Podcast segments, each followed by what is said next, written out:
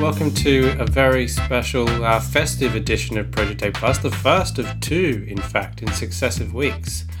I'm joined by the good boy whose name is Hunter, who's going to get a, a shed load of presents this year from all and sundry, or just Santa. And I'm joined by the absolute cunt, uh, Hugh Hamilton. That's me. And uh, what are we doing on this uh, special festive episode of Project A Plus? Well, Hugh, as is tradition, we are going to do a double header of our favorite genre, which is to say Netflix original uh, Christmas themed romantic comedies, quote unquote. One of which is called uh, The Princess Switch Switched Again, and the other of which is called Operation Christmas Drop. Before we get to those, how has your Christmas season been thus far? Well, I gotta be honest with you. It's I've been I've been besought by a little bit of disappointment. Okay. Hmm.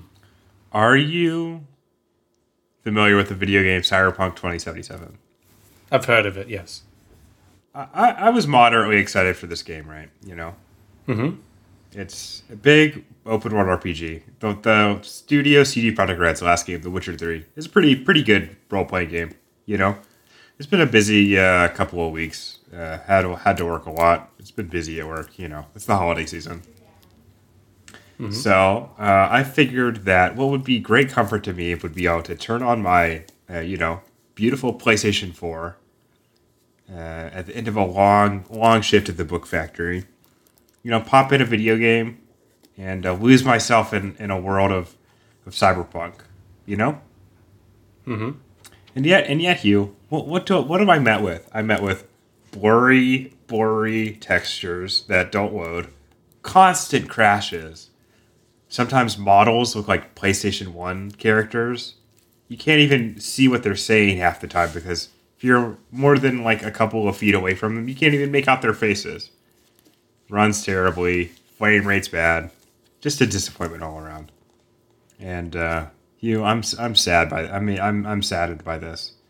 I feel I feel ripped off. You know, video games are expensive, and uh, I don't know what else to say besides that.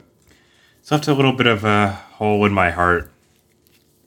So is is this particular game a victim of the rush release syndrome that afflicts modern video game AAA productions? Uh, I think to some degree, but I think it's more of a victim of its own ambition. Clearly, at some point in development, this the development team realized that this game would not be a good fit for the current generation of consoles. Now, what they should have done is just canceled the PS4 and the Xbox One version of game of the game, and released it on the PS5 and the Xbox Series X and PC, of course. And uh, that overambition is evident in the way in which the game kind of feels, from what I've read and somewhat my own experience, what would I've been able to play. Uh, kind of hollow, unfortunately. So this is not just something that'll be patched out um, in a couple I'm of days. sure that I'm, like that. I'm well, not a couple days, but I'm sure that a lot of the technical issues may be resolved. But it seems the game itself is slightly, like I said, overambitious uh, and just trying trying too hard. Now I'm sure that there's a core of a decent video game in there, and uh, I look forward to playing that in you know five months or whatever, whenever they get around to fixing it. Maybe by then I'll have PlayStation Five and it'll run beautifully. But alas, I do not have that. So, so here I'm. Uh, I'm just uh, a little sad this Christmas season. well, I'm very sorry for you. You don't sound sorry. Maybe old Santa Claus will fix it by uh, Christmas Day. I doubt it. Never know. That could be part of their release strategy, like disappoint everyone with the first iteration, and then make it amazing circa Christmas Day. Wouldn't that be great? I mean, I think they don't care. They got their money, you know. What's what really what really uh, sort of rubs me the wrong way is that you know this game got pretty good reviews from critics, right? Mm-hmm. But uh, a red flag, something that sort of caused me to not purchase it, is that uh, the company only sent out PC codes to, to, to game reviewers. They did not send a single Ah. console. So that makes it sound like they. Uh, I mean, I'm sure that they did know exactly what they were doing, and they didn't want to it to affect their pre-orders at all. So, pretty scummy.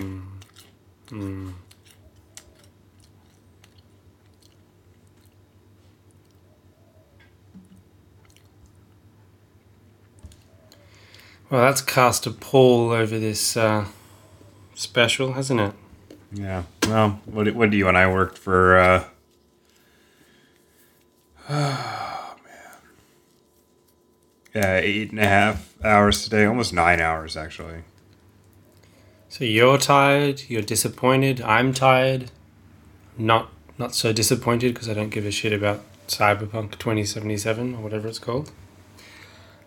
Hopefully, hopefully the two movies that we'll be discussing today will uh, buoy our spirits, buck us up, as it were. Buck us up? What? But before we get to that, I have some news. Oh yeah. I almost washed my sheets today. Anything else interesting happened to you? Nah, Okay. moving on. To the movies. Let's go to the movies. Well, the balcony is open. Isn't that what they used to say? Is it? On uh, uh, uh what's the fucking what's the Roger Ebert show Ah, at the movies. at the movies? Yeah. Did they actually used to say that? I only ever watched like Oh. clips of it, so I don't know the. Me too. Me too. I mean, it was it was uh you know off the air by the time I started watching movies. So, man, I used to read so many Roger Ebert reviews. Humble brag.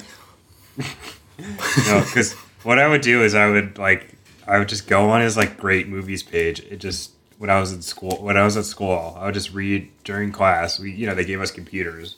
I would just sit there and read, you know, reviews after review. Just I don't know why. Why did I do that?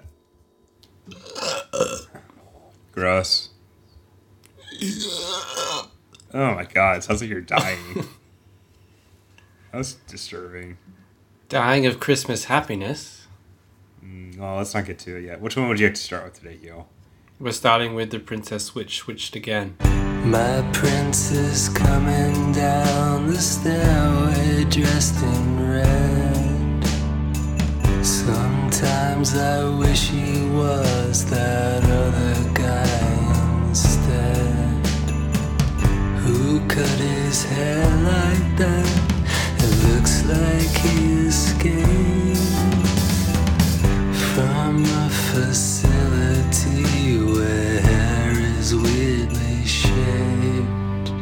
Okay, so what's the Princess Switch switched again? Okay, well, remember when we talked about the Princess Switch last year?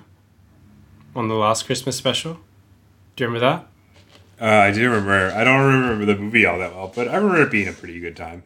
Well, yeah, we both had, a, had an enjoyable time at the movies, at the Netflix. yep. The balcony is open. And uh, this is the sequel to that film. And sequel it is. Uh, so, if you recall, that film focused on a fictional fiefdom known as Montenaro. Mm. The sun's never sets on the Montenegrin uh, Empire, right? Yeah, that's right. and uh, and it's centered around uh, a princess and a baker, Mm. Stacy, Stacy DeNovo from Chicago. Stacy DeNovo from Chicago and Princess Princess from Montenegro. What's her name? Margaret. Princess Margaret from Montenegro, who was uh, betrothed to uh, the Prince of Belgravi- Belgravia, Belgravia. Not Bulgaria. or Belgrade. right? So we've got our fictional uh, countries in, in check. I'm sure we'll get them wrong at some point. Okay, please continue. Um, why am I summarizing the first film? Okay, okay. Well, like, the first movie is basically yes. There, there's she's betrothed, an arranged marriage.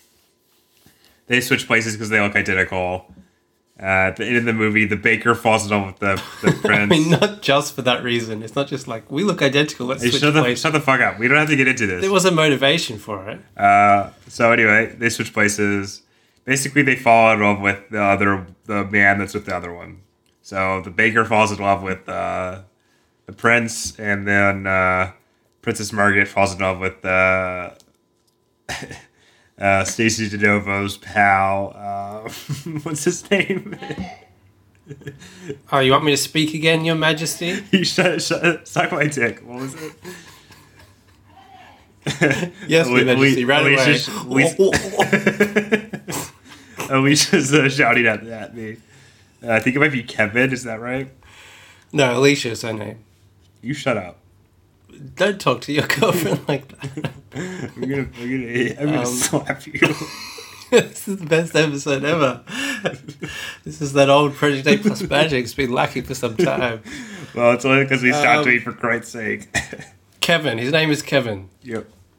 So uh, they both fall with each other. That, that's the end of the movie. Kevin! Dude, now we cut to two years later. Two years later. Yep. Wow. Kevin and Margaret have fallen out of love. No. Shut up. You, you, you take over now. I'm dramatizing your summary. I'm No, helping no, you no, out. Go ahead. Go ahead. You wanted, you wanted, to, talk the so, thanks I get. you wanted to talk so Wait, much. you're trying to you're trying to princess switch the summary? no, I'm taking over. I'll do it in your voice as well because we sound so similar. Switched again. Because this is the podcast equivalent.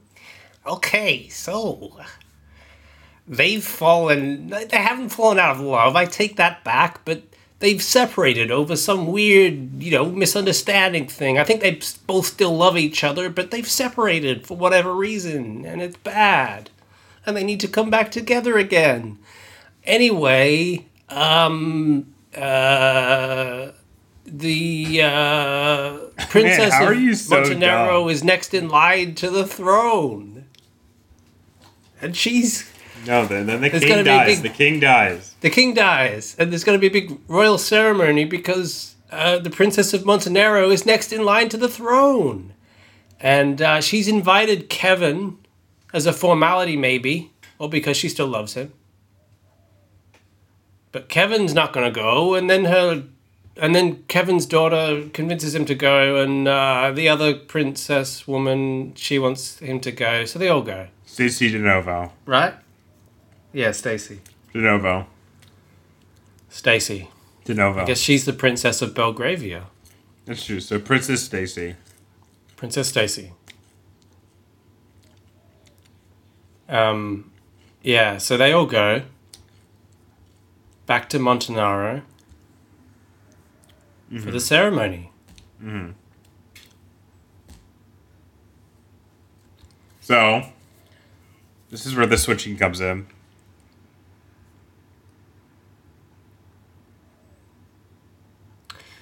Yes, indeed. because uh, Margaret and um, what's the other Stacy, they decide to switch places. Um, in order that uh, Again? because uh, every time uh, Kevin and Margaret uh, are about to have a, a in-depth conversation, you know something happens, whether it be the um, prime minister or no, the chief of staff who is also after Princess Margaret's heart, or some other media test. So they decide to they contrive to make a uh, couple of hours for them just to have dinner, go explore the Christmas village, whatever. He gives a shit. Um, unfortunately, their plan is thwarted so much when the third lookalike uh, Vanessa Hudgens comes in. Uh, Princess Margaret's um, cousin Fiona uh, who wants to replace Margaret so that she can be crowned in order to uh, steal some money from her, basically. And then that happens. There's some more switching. Everything works out in the end. Yeah. Great summary. Thanks, bro. Loved it.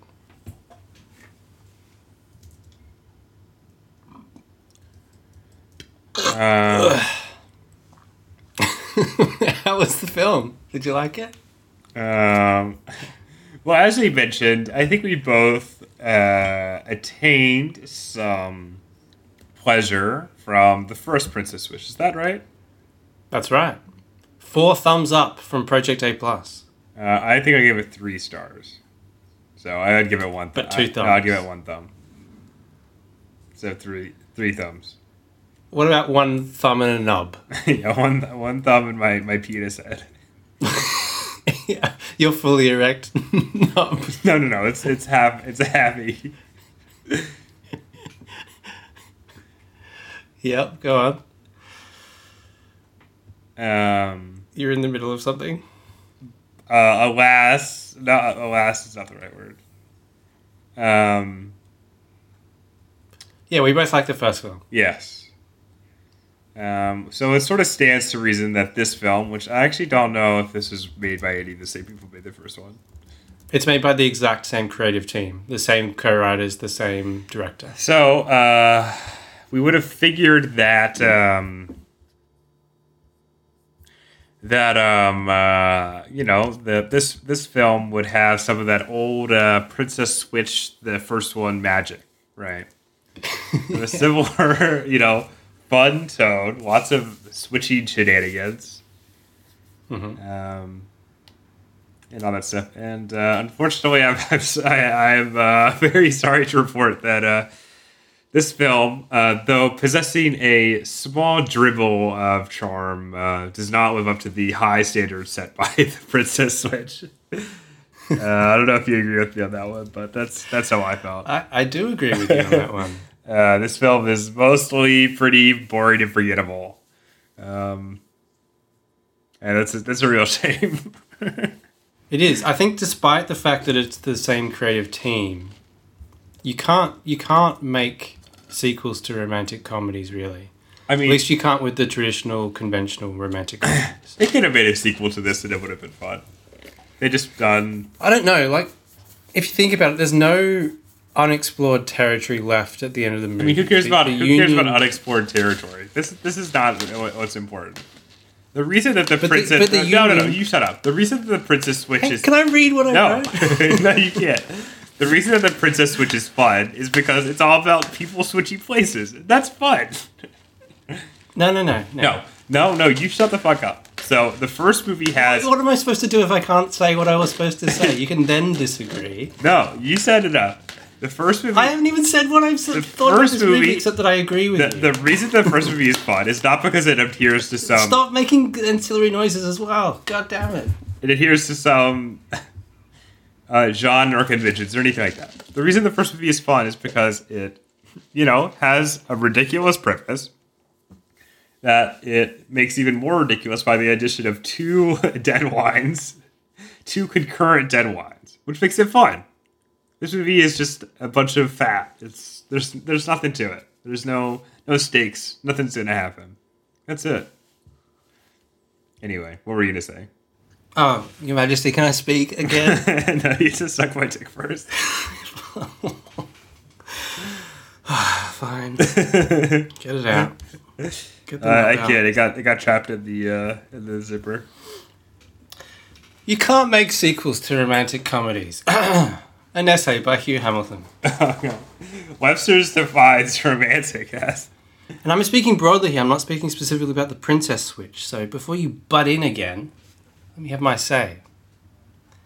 So, with the traditional conventional romantic comedy, there's no unexplored territory left at the end of the movie. The union is the end.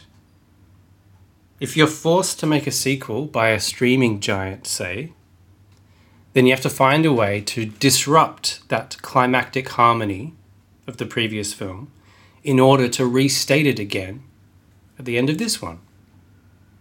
Which is to say, you have to ruin the previous film in service of an inferior product.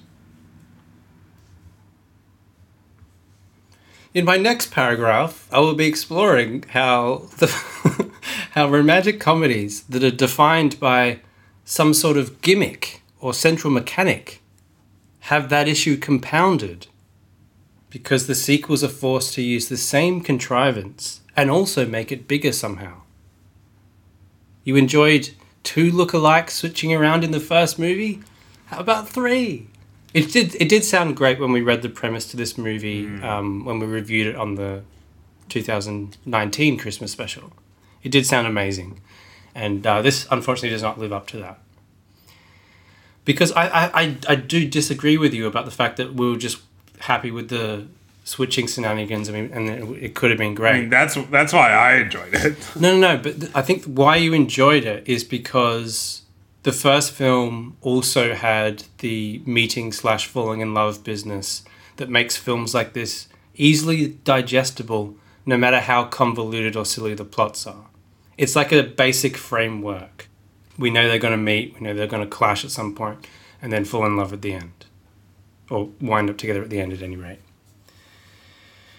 when you're making a sequel to that, you end up with things like the Princess Switch switched again, because these films these films should be breezy, and this is not breezy. This is sweaty. There's like this early decoration scene that features all of the core cast members that really felt like a hostage situation to me. I mean, honestly, the whole film feels like a hostage situation. It almost made me forget that this franchise was ever pleasant. I was also very tired watching it, so I wasn't in a great mood. So it was just it just seemed to drag on there endlessly, and I, I really didn't care.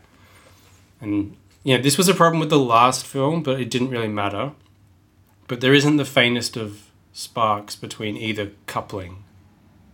But do you know what the biggest problem with this film is? The single biggest problem. Do you know that?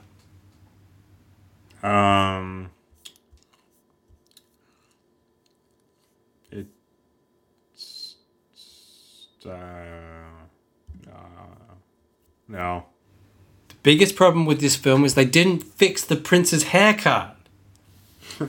the arched cuts around the side of his head are still not flush with his ears, and it, it drives me crazy. I, I didn't remember that at all. I didn't even notice. The, the prince needed to be in more of this movie. Did he? Yeah, I love the prince. He's such a freak. He was a dud in the first film. That's why he's fun though. There's he, he, he the actor who plays him looks like he's inbred, which is why he's perfect to play a prince. You know. He looks even worse in this film now that um, Nick Sagar, who plays Kevin, has a fetching new beard. He look, he looks way more attractive in this one than he did in the last one. He does, yeah, yeah.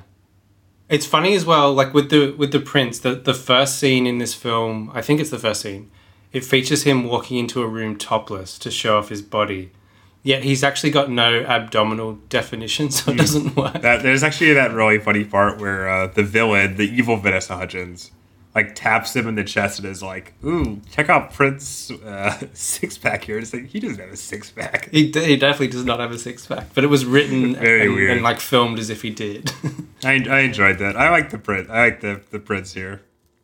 Yeah, I think the main problem with this movie is just has no drive at all. It never justifies its own existence, no, and it's hard to really care that much. it's almost as if It- you're it- wrong about the switching shenanigans because this has plenty of I'm not- switching. it but does not have lacks that much switching. It does not have that much switching central- shenanigans. It has it has double the switching of the first film. no, it doesn't. does. maybe maybe double. Maybe occur. maybe double in terms of amount of switchings, but not time spent switched. Hmm. The main problem I have with this film is that the first thirty minutes is just a bunch of crap. Like nothing happens. They should be switching like scene two. there should be switches within switches. The only fun part of this movie is when Margaret switches with uh, with Stacy, and then Fiona captures Stacy as Margaret and switches with Margaret so that she is. See, that's that's fun. It's convoluted. It's it's nonsensical. It's it's got a spirit of of, of fun, exciting stuff. about? I'm not passionate about anything. You shut up. I have to edit this shit. That's that's your own fault. No, it's not. yeah, it is. you should you should do the podcast. um. Anyway, what was I saying? I don't know. I just had bumping it- noises. it would be better. It, it would be better if if Fiona, the villainous Vanessa Hudgens, had any sort of like, you know, drive besides being rich. I think she has no narrative definition. What does she want? She wants money. There's millions of ways that people can get money. Her plot doesn't even make any sense. I like the introduction of the the prime minister character. I think the guy played had a very uh, exact continence for a villainous like you know, secretary or state or whatever he is, you know. But he's not in it that much either. I actually like that element of this as well. Like that should have been like the central Yeah. dynamic of the film. I agree. You know what also would have, would have made this movie great is if they had they should have had multiple switches with more than just Vanessa Hudgens. The prince should have had a long brother or something like that who switched with them. Yeah, you're right. That would have been good. See, this is why I think your your premise is full of crap. There's plenty of ways to make this movie great. You didn't drop the romantic comedy angle. No, but then then it ceases to be a romantic comedy. I think I think the another problem with this film is that it realized that the first one was fun. You know what I mean? And it leaned into like the wacky stuff. Yeah. Uh, I really I really thought the uh, sidekick characters to uh, the evil Vanessa Hudgens character were very annoying, and I did not like them. And it, the, the the sense of humor that they brought to it was not right. I also think that uh, Fiona, the evil character, is too campy to be enjoyable too, or it was campy in a wrong way. I think the one positive thing I can say about this, and I only noticed this while reviewing a scene on my computer for a specific purpose that we'll get to. Well, Um, dude, you don't have to tell me about the times he masturbated. This, the cinematography by uh, Fernando Aguirre Fernandez was quite handsome at, at points, or at least at the particular point that I reviewed. Uh, I can't say I noticed. Watch it twice and you'll notice you'll relish the cinematography the second time round. Ah, okay. Yeah, so in conclusion, this movie is disappointing and a little bit of a slog. What, what were those noises? Please tell me what the noises are. I'm drinking a drink. And like rubbing your hands together? No.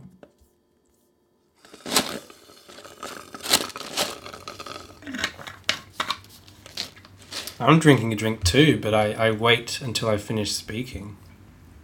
Like a professional. Well, that this is adding realism. This is adding realism to the podcast. What, people don't believe we're really speaking to one another? yeah, Unless it's they like a hear the noise Cassavetes film. like- It's raw. It's raw. Yeah, fine. That's right. But don't you remember? Don't you remember all those outtakes of like uh, Cassavetes chastising Peter Falk for uh, rubbing things on his You, microphone? you need a sandwich during the, the, Yeah. the scene. No, no, I don't. I don't watch outtakes. And I think that's all I got to say about the Princess Switch switched again. Time for Operation Christmas Drop. Babe, you're an island. I'm a Christmas drop. Babe, oh, take a telegram. I love Christmas. Stop. I'll let you summarize this one. Okay. Uh, so Operation Christmas Drop. Mm-hmm. Um, so there's this woman who works in DC. Apparently, she's a congressional assistant, and she's played by Kat Graham, and her name is Erica. And she's been tasked by her boss to investigate a U.S. Air Force base in Guam um, to see if there's enough evidence to justify its closure. Because there's been this photo that has circulated of uh, one of the military dudes in a Santa hat. And like, oh, they're clearly wasting With the money with the with the ukulele. with a ukulele. So they're clearly wasting taxpayers' money. So, uh, so Erica's going to go over there and shut them down. She's going to do a report, send it back to DC, get it shut down. That's the movie. um, at, at, this particular military base in Guam, uh, there's this dude called Captain Andrew Jantz. Is that what his name is? That's apparently what his name is, according to Wikipedia. I don't remember if uh, anyone says his surname in the film, but Yeah. that's what his name is listed as. And, uh, you know, he's a fun loving dude. He's a good captain, looks after his people. Um, and if they have to be there over Christmas, by golly, they're going to do some Christmas shit. So they, uh, You, you've seen about this the annual- essential premise of the, the film. Yeah, I'm getting. I'm just. I'm just getting there. I'm getting there. So they have this annual tradition known as Operation Christmas Drop, in which they uh, drop supplies to uh, the locals on the islands of Micronesia.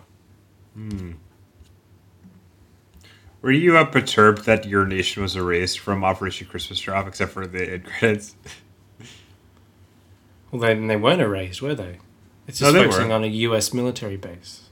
So, Mm-hmm. fair enough. You don't see the uh, Australians participate. No. Does that make you unhappy? Yeah, it makes I was devastated. Like, where, where are my boys? I don't know what color Australian boys are eating for Forbes are. Like, taupe? Yeah. Where are my boys in taupe? Anyway, what happens uh, next? She realizes that, oh no, this is a good thing. I don't want to shut this place down. And also, I love this captain guy. Yay, the I end. should I should have sex and have his have his children. That's the plot, right? I did a good job. Yeah, pretty much. But here, before we uh, uh, get to it, I, I have something I'd like to read. Okay, I think we'll get it. Okay. Bring us into the conversation. All right. Mm-hmm. I want to present to you a role play scenario. All right. Oh boy. Let's pretend, and I know this is a little difficult, being of uh, small of brain and short of tongue. Let's pretend that you're an attractive young congressional aide, okay? The sort of go getter whose future is bright, whose horizons stretch into infinity. A Kat Graham type, if you will. And you've been assigned by your boss, a congresswoman whom you love working for, who inspires you, who drives you to be the best you can be, despite her saddling you with lots of seemingly menial tasks. Hell, even because of these tasks, because of the You mean that woman great from that two episode arc of Frasier? No, I mean the woman from David Lynch's Dune. Ah. Because of these tasks, because of the important life lessons they impart. So this congresswoman's assigned you the task of visiting this film set, okay? Because the military budget, you know, it's kind of going out of control and it needs to be slashed here and there. She needs to find some money from somewhere. She's been tasked with shutting down Uh, unneeded expenses. All right. Now, there's this film that the military is providing logistical and financial support to. This Christmas original film called Operation Christmas Drop. And been asked to survey the production and make sure it's worth investing in, and then to write a report speaking to that issue. And when you arrive in Guam, where the movie is being shot, despite having a brief flirtation with a hunky captain assigned to show you around, you hunker down to write your report, Hugh. Now, if you were writing said report, would you recommend that the US government cut off funding to this movie or see it through to the end? That's my role play for you. Um, in as much as this film works, it works in the way that the Princess Switch switched again doesn't. Because it gets to tell a simple, dumb story in an exotic location, and we get to watch a couple of ostensibly attractive people meet, clash, and then end up together. It's breezy, fun propaganda. Hmm. And for what it's worth, there is a soupçon of chemistry on display. Now, how Kat Graham managed to feign attraction to that Aryan doofus, I don't know. But it, it came across. And, and to be fair, both actors do exactly what the film expects of them. That's, uh, that's my review. There's nothing problematic about this film at all. it is very, very, very funny, I will say. especially especially the moral of the story. But I, I, I expect you have more detail uh, about that particular aspect of this to share. Should I uh, give you my opinion? Yes, please. I thought this movie, as a film, was dull. I couldn't stay off my phone. When you weren't really watching it, were you? I was I was taking copious notes. oh, I see. But I think as a piece of propaganda, it is morally reprehensible. Uh, in that it promotes, uh, without comment, uh, you know, it, it articulates uh, American imperial goals. It's set in an American colony, the colony of Guam, a colony which has no democratic representation in the federal government of the United States whatsoever. The 10,000 people who live on Guam, basically, they have a, a governor they elect. They can enact some local laws, but they are given to the whims of you know, the the clowns in Congress. Am I right? Mm-hmm. So that's already one problem. Now, problem number two is that uh, this is a bizarre fantasy world where the U.S. government is downsizing the military, which will never happen. uh, and um, problem number three is that uh, I don't know if you detected this particular strain of it, Hugh, but it really felt like a movie where it was, say, uh, the deep state, as represented by the uh, military-industrial complex, as represented by our, uh, you know, our Aryan friend, versus a uh, a senator who I, I don't again I don't know if you uh, caught on to this, but definitely uh, was strikingly similar to a certain uh, ex-presidential candidate who was destroyed by uh, Donald Trump in 2016. yeah. so there's kind of a weird uh, undercurrent of um, I don't even know what to put it how to put it but uh, it feels like a very uh, uh, alarming film for that reason uh, I think the uh, heavy religious overtones are also disturbing um, and basically I found this movie to be uh, disgusting immoral and and uh, not all that fun to watch. Though uh, it is very odd. Not to mention the, the patronizing paternalistic treatment of the uh, the local inhabitants. That's true. It- when they're even given any sort of screen time, which is not not much at all. So good stuff. Great, great movie. Great movie. I think it's uh, disturbing how it's it's given this like religious overtone. Like, oh man, the good Christians who live in the islands of Micronesia, we must drop them supplies. Yeah, yeah. they want to want to have churches. Disturbing. Very funny though. You have to admit, very funny. I, I did. I honestly did not find it that funny. I found it very, very funny, Th- especially the the the bit at the end where um, Erica convinces her boss, who was Oh, flown yeah. over to, to check things out, you know that it, it's all worthwhile and they're all great and whatever. And just the speech that uh, she gives in response once her heart has been changed, I thought that was hilarious at the time. I was cackling at the end of this movie. I, I, I did see. I did think the scene where um our our uh, Nazi lead is like. You know, he's talking about the importance of the airbase, and he, his like brain seems to like go on to the programming that he's becoming. He's like, uh, "It's it's it's more it's the most important military base in the South Pacific. We're surrounded by our enemies." Yeah. I was like, "What? What enemies? Like, what are you talking about?" I also like the bit where, oh man, where he's like, uh, "This is we could we could coordinate with our allies, the Australians and the Japanese." And I was like, "You mean the uh, colonies of Australia and Japan that America has like, you know, basically brought under its military control?" You know. Hmm. Uh, good stuff. Uh, I also like the guy who had like been doing it for forty years, right? I can only imagine that guy got to start like you know legally Bobby, Cambodia and Laos during Vietnam. was I also think it's really weird that, that like that guy was like playing himself, you know. I also thought it would have been funny when he was like talking about his backstory. If he'd been like, "Yeah, I was in Iraq. I served in uh, Abu Ghraib and I did some time in Guantanamo." You know.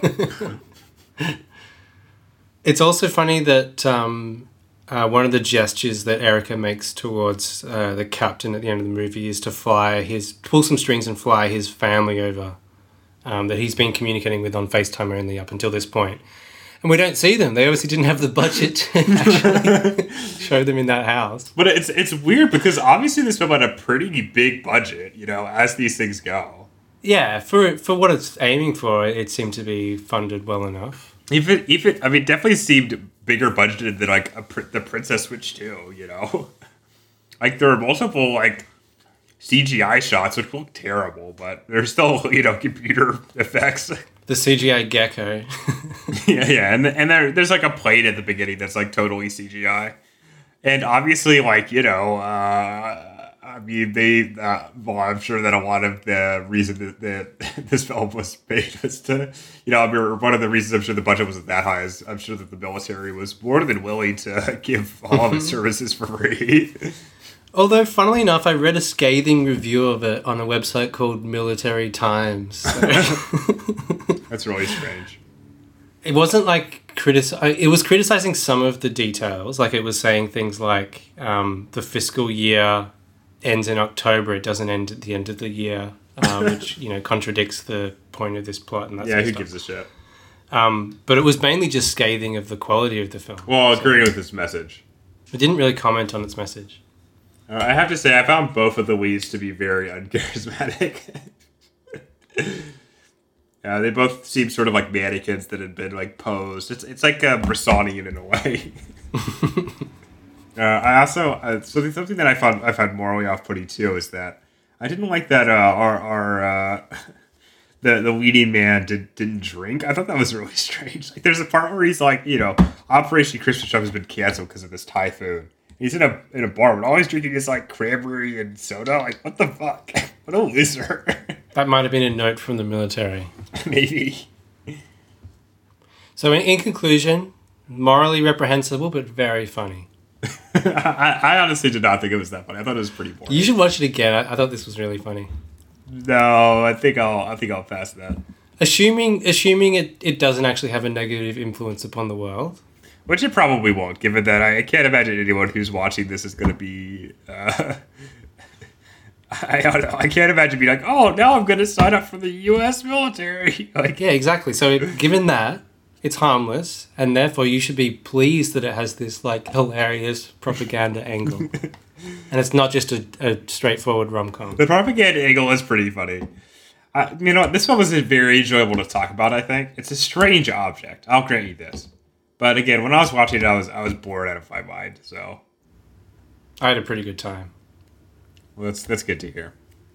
I, I think the best way of communicating how amusing this film is in its shameless uh, propagandizing is by enacting the, the climactic scene between Erica and her boss, Angela.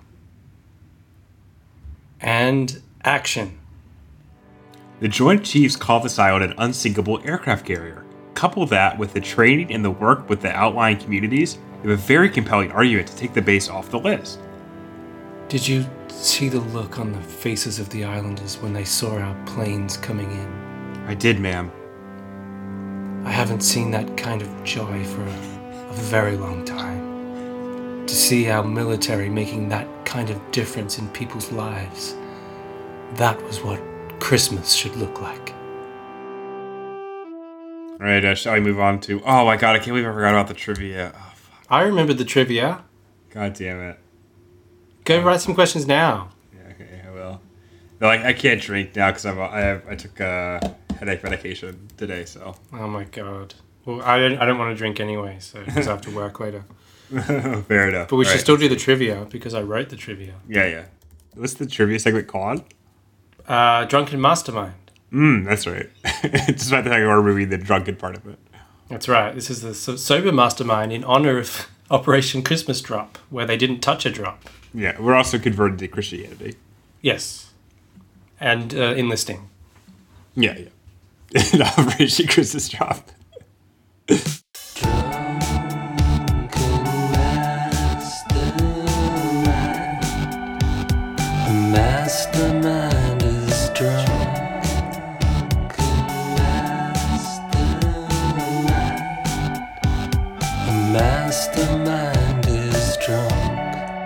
So, do you have something to drink at any rate if you get it wrong?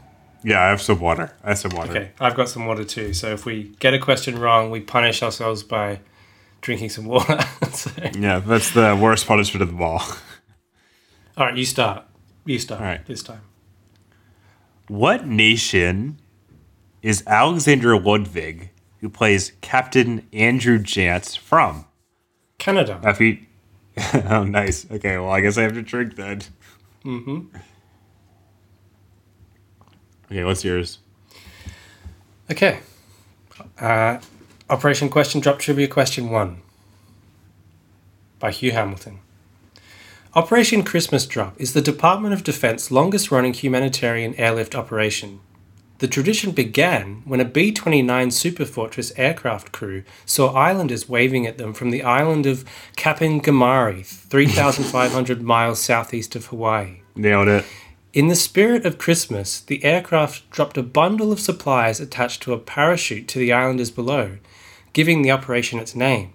Today, airdrop operations include more than 50 islands throughout the Pacific. Each year, the Christmas drops serve as a proving ground for the techniques used and shared with regional partners in preparation for response to natural disasters, all too common across this region. The capabilities employed during OCD, Operation Christmas Drop, are a unique method of delivery suited to the region. Coast Humanitarian Airdrop, or CHAD, takes the LCLA capability to the types of environments seen in many places throughout the Pacific. Together, CHAD, or CHAD, and LCLA represent a unique humanitarian aid slash disaster response or wartime capability that enables the USAF and allied nations to rapidly respond anywhere in the Indo Asia Pacific region. In which year did this operation begin? Uh, man, I looked this up and I can't remember. 1948. No, 1952. Not say Gotta take a drink. Like a right, my turn. non Chad. Like the opposite My of turn. Chad. My turn. Yeah, your turn. Director, aside from directing this film, director Martin Wood has had a storied career in television. Can you tell me which sci-fi series he directed 47 episodes of? Stargate SG 1. it's smashing you. Clearly, you did more research than I did. Please, hey, what's your second one?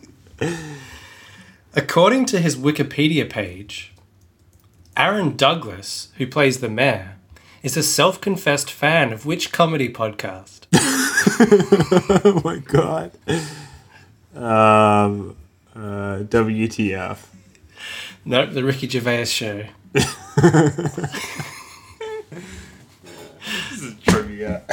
How is it not trivia?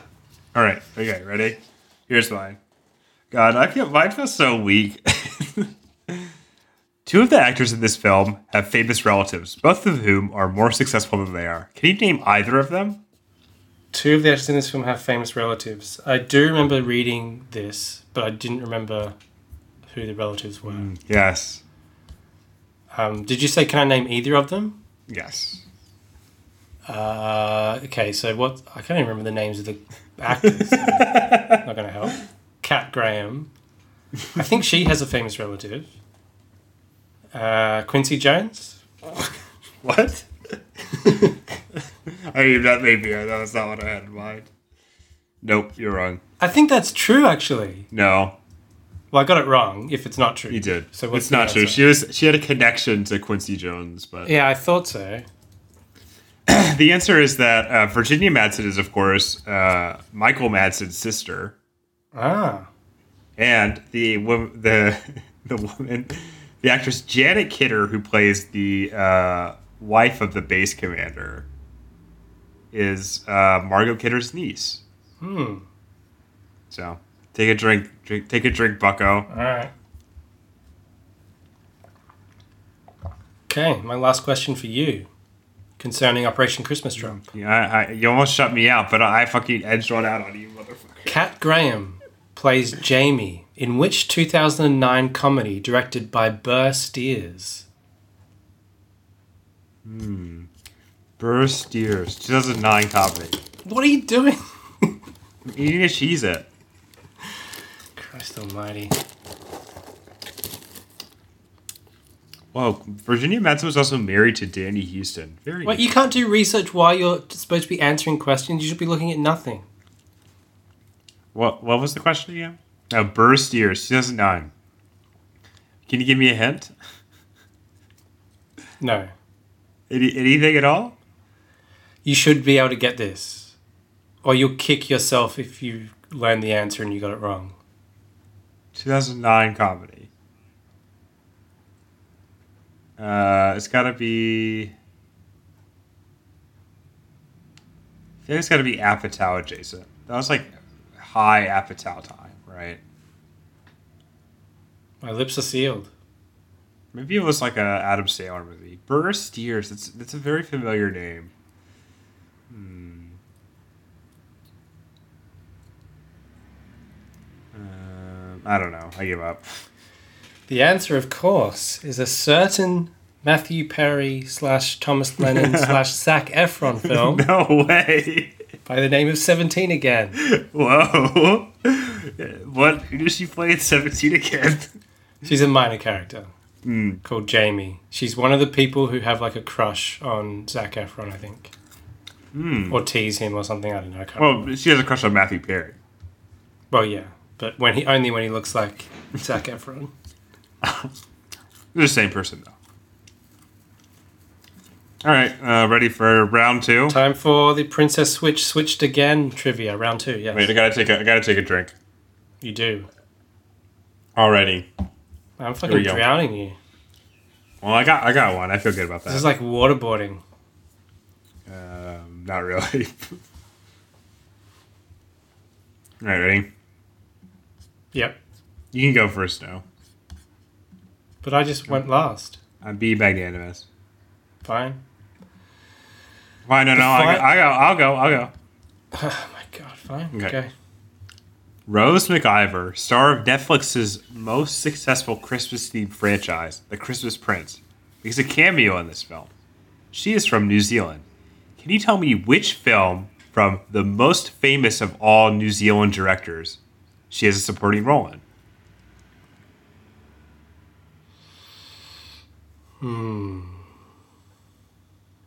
So she's young, and I'm assuming you're referring to Peter Jackson, which I'm not gonna say basically uh, blocks out a lot of his filmography and confines it to his uh, more recent uh, multi part efforts.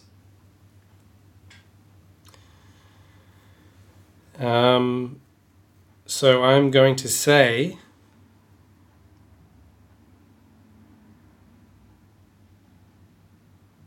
Uh, the Hobbit, The Desolation of Smaug. Ooh, you're wrong. I'm sorry to say.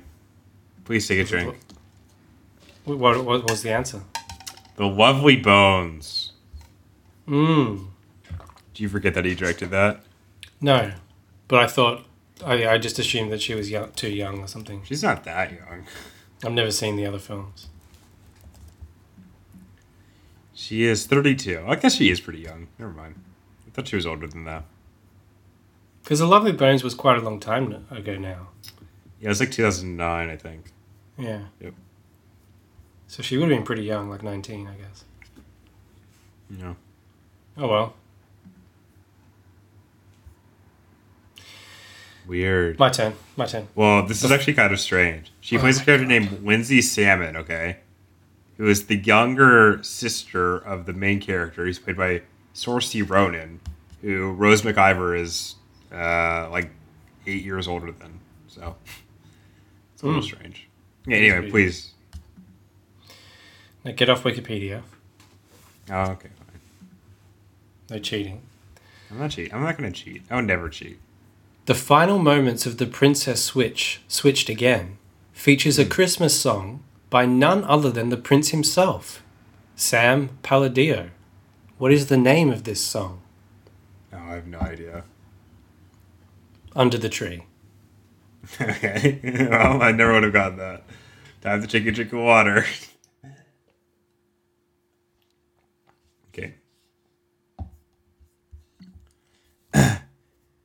Suanne Braun, who plays Miss Donatelli, acted in a project that was mentioned as part of uh, one of my previous trivia questions. Can you name which project I am referring to?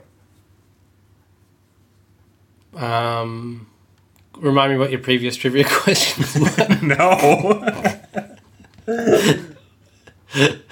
I can't remember a single thing aside from the, the most immediate question that you asked, which was about the lovely bones. Was it the lovely bones?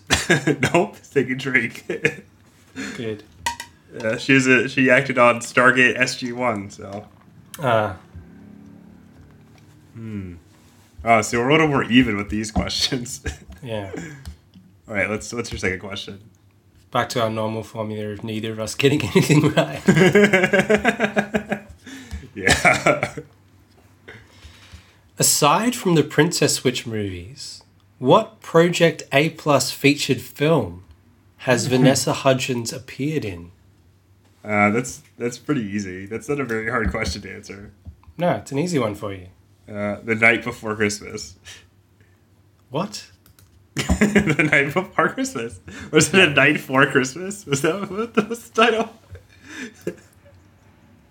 Has she been in more than one Project A Plus film? Oh, sorry. Aside from that as well. Oh, too late. Take a drink, fucker. Damn it! I forgot about the night before Christmas. so she's featured in two then. Yeah, she's been featured in two. Can you guess? Wow. Man, I honestly cannot remember the last. What other movies has she been in? Let's see. Don't look it up. Guess. I'm not looking it. I'm not. Gonna, I'm not looking it up. All right. God. God damn. Why are you so suspicious? Because you said let's see. That sounds like I'm looking at Wikipedia right No, that now. was that, that was me. That was me probing my memory. Right. Um. Hmm. And I, I cannot remember any other movie we did. Apparently Is she was in- Mute? No, apparently she was in Polar. Oh yeah, that's right. I remember that. Now that you say that, I, I got it. All right. You ready for the uh, last question? mm-hmm. Which Christopher Nolan film did Mark Fleischman, who plays Frank, have a role in? Who is Frank? yeah, I'm not going to answer your question. Who the fuck was Frank? Who's the character in the movie? Was he the guy from EastEnders? I'm not going to tell you. All right. Um, so, which Christopher Nolan film did some guy who played Frank in this film appear in? Uh-huh. I don't know. Tenet. nope, he's in Inception. Take a drink. All right. Who is this guy? wow. So I won that round. Uh, he's he's like the the like the second in command of uh, the prince. He's not really in this You- movie that much. You won that round on a technicality. I did not. Inept I question. did not. I Well, you you- I I correctly supplied the answer to your question. But the question was wrong. no, it wasn't. The- Your your limited ability to remember the answers was wrong. No, as in like the question was like the the answer to the question was designed to was was- was was- wrong. was polar, but I phrased the question wrong because I overlooked the Christmas the night before Christmas. I should have had that as part of the question. I'll, I'll take it. I, I win. But I won Christmas drop. All right, so we move on to uh, bonus features. Yeah, right. Bonus features,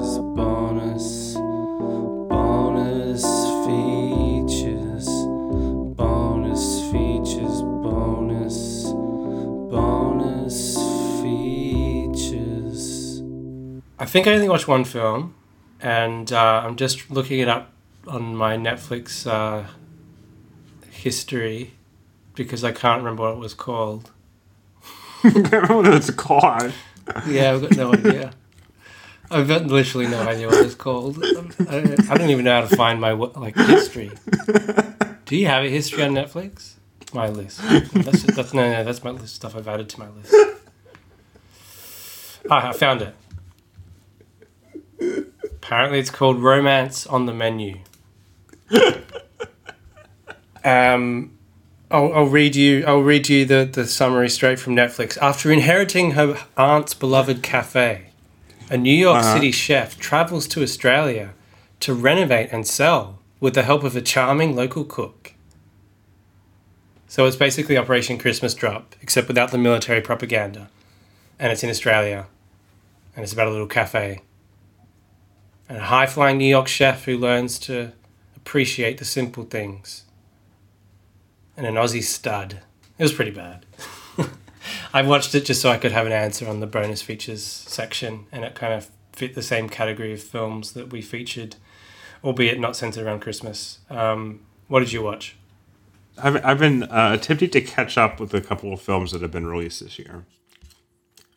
Therefore, I watched two films that are released in the year 2020. First one of these was Christopher Nolan's uh, long anticipated uh, time travel y thing thingamajig Tenet, which I thought su- was surprisingly engaging and um, extremely enjoyable because it seemingly e- embraced all of the qualities that make Nolan unsufferable, or insufferable rather. And uh, it's just an incomprehensible stew of time travel mechanics, exposition, uh, you know, various postmodern James Bond plots, and all sorts of other gibberish. A very fun, dumb, and engaging film. That's Tenet. Then I also watched Amy Seimetz's uh, minimalist horror film She Dies Tomorrow, which is basically about a um, woman played by uh, indie darling Kate Lyn Sheil, who um, becomes uh, mysteriously convinced that she is going to die tomorrow. This revelation, which is shared with several people, uh, essentially becomes a sort of word virus that spreads around and basically convinces everyone around her that their lives have no meaning and that they are going to die tomorrow.